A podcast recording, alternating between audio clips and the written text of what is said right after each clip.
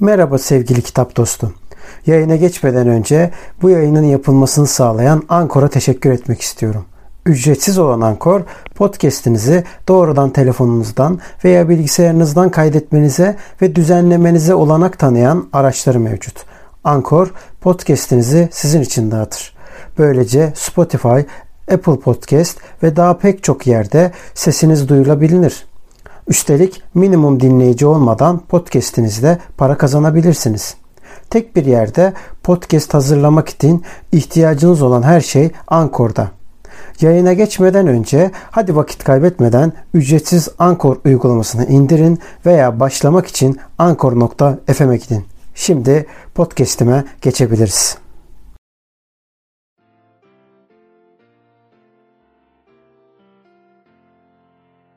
Selamlar dostlar. Bugün Pınar Hoca ile tekrardan beraberiz ve iletişim yayınlarının kitap desteğiyle bir kendi yazmış olduğu Cümbüşçü Karıncalar kitabıyla karşınızdayız. Bugün onu konuşacağız. Hocam hoş geldiniz. Hoş bulduk, hoş bulduk. Nasılsınız? Zor bir dönemde, zor bir dönemde bir araya geliyoruz. Dünyanın savaşa kestiği, sömürüye kestiği, şiddete kestiği bir dönemde. Bu dönem yeni başlamadı aslında. Fakat Cümbüşçü Karıncalar biraz da aslında bu döneme bir cevap. Yani Evet. karınca gibi çalışmak, karınca gibi bir şey yaratmak ama cümbüşçü olmak. Dolayısıyla Evet. size de cüm- cümbüşlü bir gün dilerim. Hepimize. Hepimize. Hocam şimdi başlangıç için şöyle söylemek istiyorum. Kitabı okuduğumuz zaman kitabın aslında Hı. içerik olarak bireysellikten çok ya günümüzde çok popülerdir ya bu bireysellik, efendim kişisel gelişimler, sen özelsin, sen de teksin vesairenin yerine burada bir aslında toplumsal hep beraber yapabileceğimiz şeyleri anlatıyor. Bu yönüyle de biraz tersten sorayım. Neden bunu seçtiniz? Yani bu tarz yazınca maalesef tırnak içerisinde e, satışlar düşüyor. Sizin öyle bir derdiniz yok mu? Yok öyle bir derdim yok. Ee, Cümbüşçü Karıncalar öyle başlayayım. Ben Türkiye'de tanıtımını yapamadım. Yani Cümbüşçü Karıncalar gitti Türkiye'ye ben gidemedim. Fakat çok yaygın olarak dağıtıldı ve e, satışları iyi bildiğim kadarıyla yani yayın evinin beni bilgilendirdiği kadarıyla e, satışlarından çok e, ben çok farklı çevrelerden mesajlar alıyorum. Yani çok çok fazla geri, geri dönüşüm oldu bu kitabın ve daha da yaşayacak yani ben ona inanıyorum. Cümbüşçü Karıncalar doğdu ve şu anda kendi hayatını sürüyor. Yakında İtalyanca'ya çevrildi. İtalya'da, İtalya'da da tam korona zamanında çevrildi üstelik hani kitap evleri kapalıyken falan. Ama yine de bayağı başarılı oldu. İşte bir, bir ay sonra Fransa'da yayınlanacak. Ha, çok çok seviyorum. Ee, ve şimdiden bayağı programım e, Haziran sonuna kadar böyle her taraftan davetler geldi. Yani dolayısıyla tanıtımı da iyi olacak. Tabii ki şöyle bir şey var. Güzel bir soru. Çünkü ben bu kitabı yazmaya başlarken Türkiye'deki yayın evim değil. Yani iletişim değil. İtalya'daki de değil. İtalya'da da gerçekten yayın evim gibi hissettiğim hani evim gibi hissettiğim bir yayın evi var. İletişim kadar olmasa bile. Fakat bana şey buradan kitap ısmarlamaya çalış. Yani konu ısmarlamaya çalıştılar. Yani bir şekilde kumand ya işte sen e, Türkiye'de şu andaki bilmem neyi yaz, şunu yaz. Ben dedim hayır ben böyle bir şey yazmayacağım. Ben zaten Gümüşlü Karıncaları yazmaya başlamıştım. Ve kitap piyasasının bir de ben biraz tanınmaya bayağı tanınıyorum burada. Değişik faaliyetlerimden ötürü. Dolayısıyla benden istedikleri bir rol var. Onu oyna demeye çalışıyorlar. Ve sen eğer mesela Fransa'da geçen bir kitap yayınlarsan Fransa'nın sorunlarını ya da bu yani genel dünya meselelerini anlatırsan Fransa kitap piyasası senin kitabını dağıtmaz ve başarılı olamazsın. Çünkü bir sürgünden kendi ülkesinden bahsetmesi istenir. Sürgün olduğunu unutma. E, Ve ben tabii ki kabul etmedim. Ben dedim ki ben e, otoriter rejimlere boyun eğmemişim.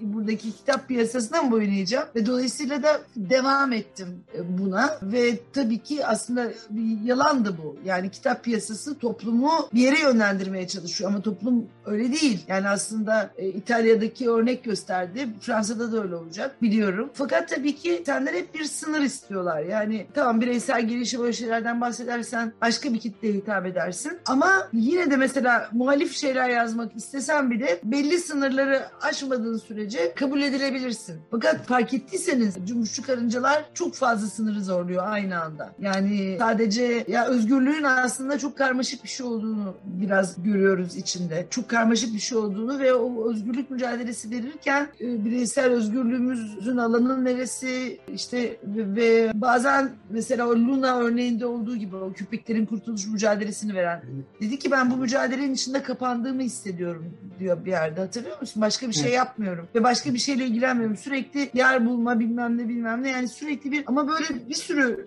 insan var ve e, yavaş yavaş e, ben şeyi anlatıyorum. Hani bir yol gösteriyorum aslında ya da öneri sunuyorum diyeyim. Yani aslında birbirinden farklı yürütülen mücadeleler birbirine göz kırparsa, birbirinden sıf haberdar olursa e, yeter. Yani çok fazla birleşmemize de gerek yok yani. Hani herkes kendi işini yapsın. Fakat kitap beni yazarken dönüştürdü. Yani başında kitabı yazmaya başlarken şey demiyordum hani ben şunu yazacağım, şu mesajı vereceğim falan demiyordum. Ama tabii benim sorgulamalarım olduğu için benim parmaklarım yazdığı için hala kalemle yazıyorum. Parmaklarım yazdığı için. E, dolayısıyla kendi arayışlarımı, kendi öğrenimlerimi de yazdım. Ama çok radikal oldu bu sefer. Dediğim gibi çok fazla şeyi sorgulamaya başladı. İşin içinde sokak var, işin içinde aile var, işin içinde miras var, kapitalizm var, işin içinde anarşizm var, kadın içinde kadın özgürlüğü var, işin içinde her şey var. Savaş yani. bile var. Savaş bile var, evet. Dolayısıyla da nevi şöyle bir şey oldu. Ben çocukluğumdan beri masallara çok inanırım, mucizelere çok inanırım. 12 Eylül'de cezaevine cezaevine alındı. 5 yıl içeride kaldı. Ondan önce bak bize masal anlatırdı. Ve o gittiğinde, o içeri girdiğinde e, benim küçük kardeşim dakika benden masal istemeye başladı. Ben de küçüktüm ama masal anlatmaya çalışırken sürekli artık yeni masallar uydurmam lazım. Sürekli yaşadığımız sıkıntılara çözüm bulacak şeyler uyduruyordum. Bir tane peri geliyor, şöyle yapıyor, böyle yapıyor falan. Sonra yavaş yavaş onlara gerçekten inanmaya başladım. Ve o kadar inandım ki yani biz de peri olabiliriz, biz de bunu yapabiliriz demeye başladım. Ve galiba masal yani yaşadığım hayatın da içinde içinde çok var. Roman da yazsam büyüklere. Yani o masaldan kopmak istemedim. Biraz masal gibi oldu. Sen de hissettin mi bilmiyorum ama evet. e, biraz masal gibi oldu. Dolayısıyla yani o mucizeleri yavaş yavaş çıkardım ortaya.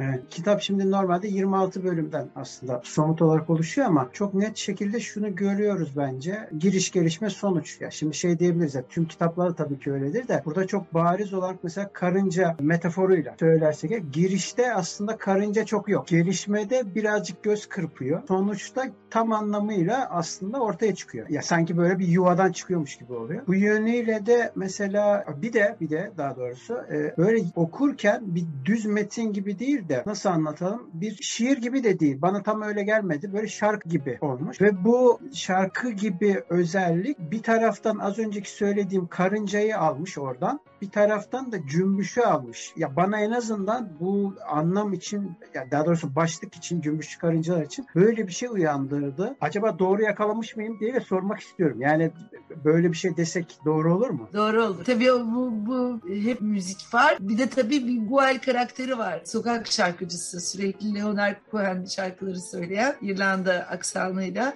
o tabi romanın bir anlamda bilge kişisi gibi yani böyle oldukça önemli bir yeri var ama sadece onun müziği duyulmuyor dediğin gibi okurken yani çoklu müzik duyuluyor evet ve ama e, Fransızca çevirirken biraz zor oldu. Cümbüşçü Karıncaları Fransızca'ya çevirince güzel olmadı. Fulmi Fetar çok çok kötü oluyor yani. Yani hiç Türkçe gibi tatlı bir şey vermiyor cümbüşlü karıncalar. Ee, mesela cümbüş fet diye bir şey. Fet aynı zamanda bayram, şölen bir sürü anlamı var. Dolayısıyla Azucena oldu buradaki adı. Yani Azucena ve uçuk karıncalar diye altında yazıyor. Denzen yani biraz uçuk. Evet.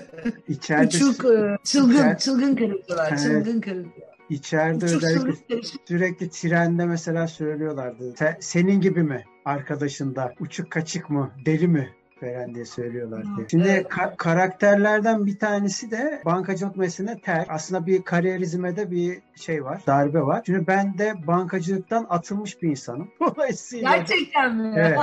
o yüzden de ya baya böyle kelimenin tam anlamı biraz argo olacak ama yani şutlandım yani. yani öyle bir halde. Ya şimdi konu ben olmadığım için dolayısıyla şey bir hızlıca geçiyorum da bir direniş. Ama hitap etmiştir sana. Tabii tabii. Çünkü evet, evet, bankanın evet. içindeki ortamı çok kısa da olsa anlatıyorum biraz. Evet Evet, hani o... evet. Bu yön ben bir de şöyle bir şeydi benim açımdan çok yani önemli olduğu için söylüyorum. Türkiye'nin sermaye grubunun en tırnak içerisinde elit yani üst üst üst düzeyinin takıldığı Nişantaşı'ndaki bir şubedeydim. Dolayısıyla da e, saçından tırnağına burjuva yani ne hikayeler var desem ayrı bir kitap çıkar yani. Muhtemelen de çıkar bu arada.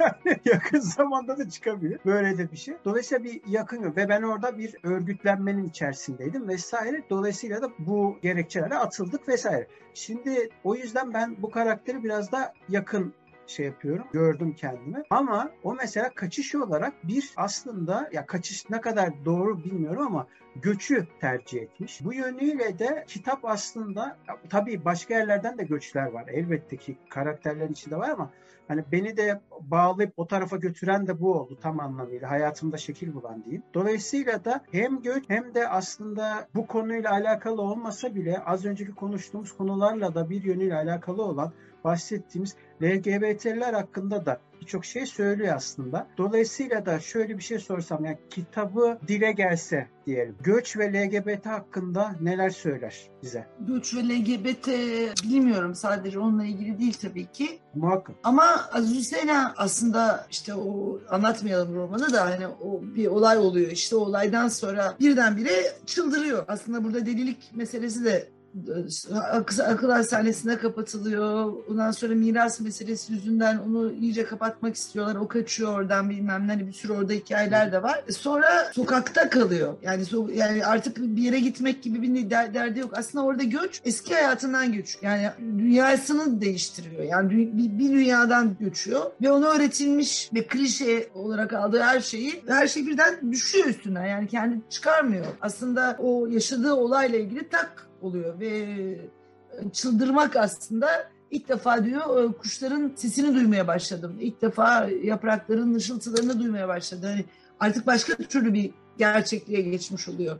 Hem dünyadan hem o dünyasından göçüyor hem o gerçekliğin o dünyanın gerçekliğinden göçüyor ve o andan itibaren bir sürü şeyin farkına varmaya başlıyor. Ve e, aslında daha sonra e, sadece kadınlarla değil aslında aşk ilişkilerinin ne kadar karmaşık olduğunu da sonra görüyoruz. Çünkü bir yandan Luna'ya aş yani Luna kadınlarla birlikte olma deneyimi olan bir kadın, lezbiyen bir kadın ve ama böyle isimler takmaya da gerek yok. Yani bu aşkı, bu sevgiyi, cinselliği hepsini e, o sınırsızlık içinde ele almak lazım. Luna ile seviştikten sonra ilk defa artık başka bakıyor ve yani kadınlardan hoşlanıyor da değil. Yani Luna'yı seviyor. Yani Luna Luna'ya aşık. Ama bir yandan da Guel'le de, yani deni, deniyorlar. Hani Guel erkek deniyor bir yandan ama ta, onu daha çok arkadaş olduğunu anlamaya çalışıyor. Ve yani Azucena şu anda ondan sonra başka birisine aşık oluyor bir kadına. Yani aslında şurada şey görüyoruz. Yani söylemeyelim artık hikayeyi de. Azucena gerçekten kurtuluyor iplerinden. O kadar kurtuluyor ki kimsenin ne diyeceğini önemsemiyor artık. Yani birisi ona laf atınca diye bağırabiliyor. E, sokaklarda oturabiliyor. Hani artık şeyi yok yani. O klişelerden kurtulmuş çünkü deli olmuş. Deli olduğu için ve dolayısıyla o dene, deneyebiliyor. Deneyebiliyor. Yani kimlik koymaktan öte bir şey koymaktan öte, kalıp içine girmekten öte deniyor. Göç de burada ilgili yani aslında o dünyanın eski yaşadığı dünyanın kendini şekillendiren dünyanın kalıplarından e, gerçekliğinden işte klişelerinden kopmak aynı zamanda. Ama kopup da yerine başka bir şey de koymuyor. Arıyor yani sadece. Ve araması da güzel. Çünkü deli. Yani o avantajı var. Yani e, e, hemen bir amacı yok yani. İşte şimdi şöyle olayım, burada kendimi kabul ettireyim. Şimdi yeni dünyanın kuralları bu. Öyle de bir şey değil dünyasını kurmaya çalışıyor aslında. Tabii burada şeyin çok önemli bir rolü var. Çocukken dinlediği yani anneannesinin Fanya'dan getirdiği yani Fanya Savaşı'ndan sonra Fanya faşizminin katliamlarından sonra göç eden anneannesinin ona kulağına kulağında kalan e, müzik e, Alas Barikadas Alas, e, büyük anarşist hikaye aslında büyük anarşist müzik ve o, aslında Zusen'in kulağında hep var ve aslında ondan sonra yavaş yavaş o tarihle de hesaplaşmaya başlıyor ve aslında onun yönünü çiziyor birazcık da o daha sonra. Neyse anlatmayalım fazla. Evet. Şimdi ben balıkçı kasabasını bir yönüyle sanki tam anlamıyla olmasa bile bir sınırsız bir dünya, sınırsız bir dünya, daha özgür bir dünya için bir geçiş dönemi gibi algıladım. Böyle ama öte yandan da tabii bunun için verilen mücadele var. Bazen başarılı, bazen başarısız vesaire. Bu yönüyle acaba yani günümüzün haliyle mi diyeyim nasıl diyeyim de tam da böyle söyleyemiyorum ama bir e, İtopya'dan mı bahsediyoruz? Evet, İtopya'dan bahsediyoruz ve İtopya'yı yaratan, yaratmaya çalışan, inşa etmeye çalışan karıncalardan bahsediyoruz. Ve o inşaat e, inşaat sürecinde de sürekli eğlenen karıncalardan, Ütopya'yı biraz yaşayan, yaşam alanları açan karıncalardan bahsediyoruz. Bir de şu var tabii ben neredeyse 10 yıldır şansım oldu. Yani çok fazla yolculuk ediyorum ve çok yeni yerler keşfediyorum sürekli. Ve bu karıncaları tanıyorum yani. Tamamen hayal ürünü değil. Muhakkak, muhakkak. Bir de şunu sormak istiyorum. Günümüzle alakalı olarak olduğunu düşünüyorum yani. Biz iç savaştan da bahsetti. Bu yani kitabın içinde zaten geçiyor. Konulardan bir tanesi de o. Az önce de siz örnek verdiniz hatta. Kitap aslında savaş için ne söylüyor desek ne diyebiliriz? Yani yani e... aslında başka tür savaş için e, ne söylüyor? Yani şu şöyle bir şey var. Yani aslında oradaki en önemli grup yani adlarını söylemeyelim şimdi merak olsun. Akım aslında e, dünyanın bir nevi savaşın kurumsallaştığını düşünüyor bir şekilde ve dolayısıyla e, kendi dünyasını dehlizlerle kurmaya çalışıyor. Yani dehlizler içinde paralel bir dünya kurmaya çalışıyor aslında. Yani ve bunu o kadar dikkatli bir şekilde yapıyor ki ve küçücük şeyler için bile aşırı tedbir alıyorlar. Yani savaş koşullarında yani aslında barış koşullarıymış gibi duran bir ortamın savaş koşulları olduğuna inanan insanlar aslında. Ve en e, Avrupa'nın en en demokratik ortamlarında, en rahat olan yerlerinde savaşı görüyorlar. Bu yüzden onlara paranoyaklar deniyor zaten. Onlar da paranoyak olmayı kabul ediyorlar zaten. Dolayısıyla Azuzere ile birlikte aslında biz deliler dünyası, deliler ülkesinde geziyoruz. Deliler dünyası mı, deliler gezegeni mi? Azuzere zaten deli oluyor. Ee, öbürü şizofren. Bir tanesi e, şey e, diğer ondan sonra paranoyakların içine düşüyor. Ama birdenbire o o kelimelerin anlamı değişiyor aslında. Yani savaşın anlamı değişiyor, barışın anlamı değişiyor. Barış zannettiğimiz şey aslında belki de çok farklı bir şey. Denetim toplumu, kontrol toplumu, etc. Yani bütün bunlar hepsi beraber. Dolayısıyla sadece doğrudan doğruya savaş karşıtlığına, e, savaş karşıtlığın yani belli bir savaşa karşı olmanın dışında ondan daha da derin olarak aslında savaşın tüm temellerini, kökenlerini sorgulayıp onun dışına çıkmaya çalışan insanlar var. Anormalin kelime anlamı hep normal olmayan vesaire hani normdan geliyor. Norm da düzenin yanında yer alan geliyor. Bu aslında Azuzena için anormal diyebiliriz doğru ama öte yandan da dünyayı kahramançılık anlamında söylemiyorum. Dünyayı değiştirenlerin de her zaman anormaller olduğu da bir gerçeklik yani. Dolayısıyla da Aziz Ena'nın destekçisi oluyoruz. Yani kitapta okuyarak onun destekçisi oluyoruz. Ama aynı zamanda bakarsanız Aziz Ena da öyle bir kahraman falan da değil yani. İşte komşularla ilişkisi, yani gidip e, şeylerini temizlikçiye götürmesi, aşık ol, yani ağlaması, birdenbire kendini kaybetmesi, korkması. Yani aslında yani kahramanlık biraz da kahramanlığı öğreniyor aslında. Evet. Yani biraz kahramanlığa düşüyor adam. Yani aşık olmak gibi kahramanlığa içine düşüyor öyle bir şey oluyor yani. Evet, evet. Hikayenin içerisinde yani uzun hikaye diyelim. Hikayenin içerisinde dikkatimi ilginç bir şey çekti. Ne zaman bir böyle spesifik bir şey olsa gerçekten değiştirecek, tabuyu yıkacak bir şey olsa yani öykünün kendi içerisindeki e, tabuları yıkacak bir şey olsa bir tren devreye giriyor. Bir de bir yürüme var. Sürekli bir yürüme. Mesela benim fark ettiğim, bilmiyorum dikkatimden belki hikaye çok kaptırdıysam dikkatimden kaçmış olabilir. Araba mesela bir kere sözlü olarak geçiyor ama nasıl gittiklerine dair bir şey ben e, yakalamadım. Dediğim gibi yani dikkatimden kaçmış olabilir. Bu Yürüme var, tren var, bir şey daha var. Arabada araba bir araba yerde... yok. Başka başka. Yürüme var, tren var. Bir de tekne, tekne var. var. Tekne var evet, evet evet tekne var. Dolayısıyla da bir hani sanki tamam balıkçı kasabası da bir ada hikayesi gibi hani bana şey yaptı. Dolayısıyla bu yönüyle de tabii geçmişteki edebi diyelim insanlık birikiminden baktığımız zaman şey geliyor bana hani İtopya her zaman bir adada geçiyor ya. Dolayısıyla bir yalıtım hali vesaire. Bu yönüyle ona mı bağlarız yoksa başka anlamlar da var mı acaba bu tren ve yürüme meselesiyle ilgili? Aslında Nice balıkçı kasabası değil. Çok çok eskiden belki balıkçı kasabası olabilirmiş ama yani çok uzun zamandır ben anlatıyorum orada hikayesini. Evet, ya bu Fransa'nın balıkçı var. 5. büyük şehri. 5. büyük şehri ve fazla balıkçı da kalmamış içinde. Evet. Ve aslında bütün dünya sermayesini de ele geçirmeye çalıştığı bir yer. Yani herkes satın alıyor bilmem ne falan filan. Mafyanın yoğun olduğu bir yer. Ve aslında o yüzden heyecanla bekliyorum. Çünkü ben şey fark ettim buraya geldikten sonra yüzde 47 oturanların yani buraya resmi olarak oturanların yüzde 42'si oy veremiyor. E, ve oy veremediklerini görünce sonra araştırdım. Çoğu göçmen kökenli. E, Fransız vatandaşı değil. Avrupa vatandaşı da değil. Dolayısıyla ve buranın ne kadar aslında hani böyle şeyinle en lüks, en harikulade yeri gibi görünse bile aslında ikinci bir lise olduğunu yani paralel bir lise olduğunu keşfettim. Zaten o sayede e, burayı bu kadar sevdim. Zaten bir yerde diyorum travesti bir şehir. E, travesti bir şehir, travestileşmiş bir şehir. Çünkü sınır şehri ve sürekli geçiş var. Sürekli geçiş var. Tek yönlü değil ama. Yani tek Afrika'dan değil, sadece Asya'dan değil, Doğu Avrupa'dan, Balkanlardan sürekli sürekli sürekli sürekli sürekli ve bu geçiş hali çok söyleyeyim insanlar yolculuk halinde yaşıyor.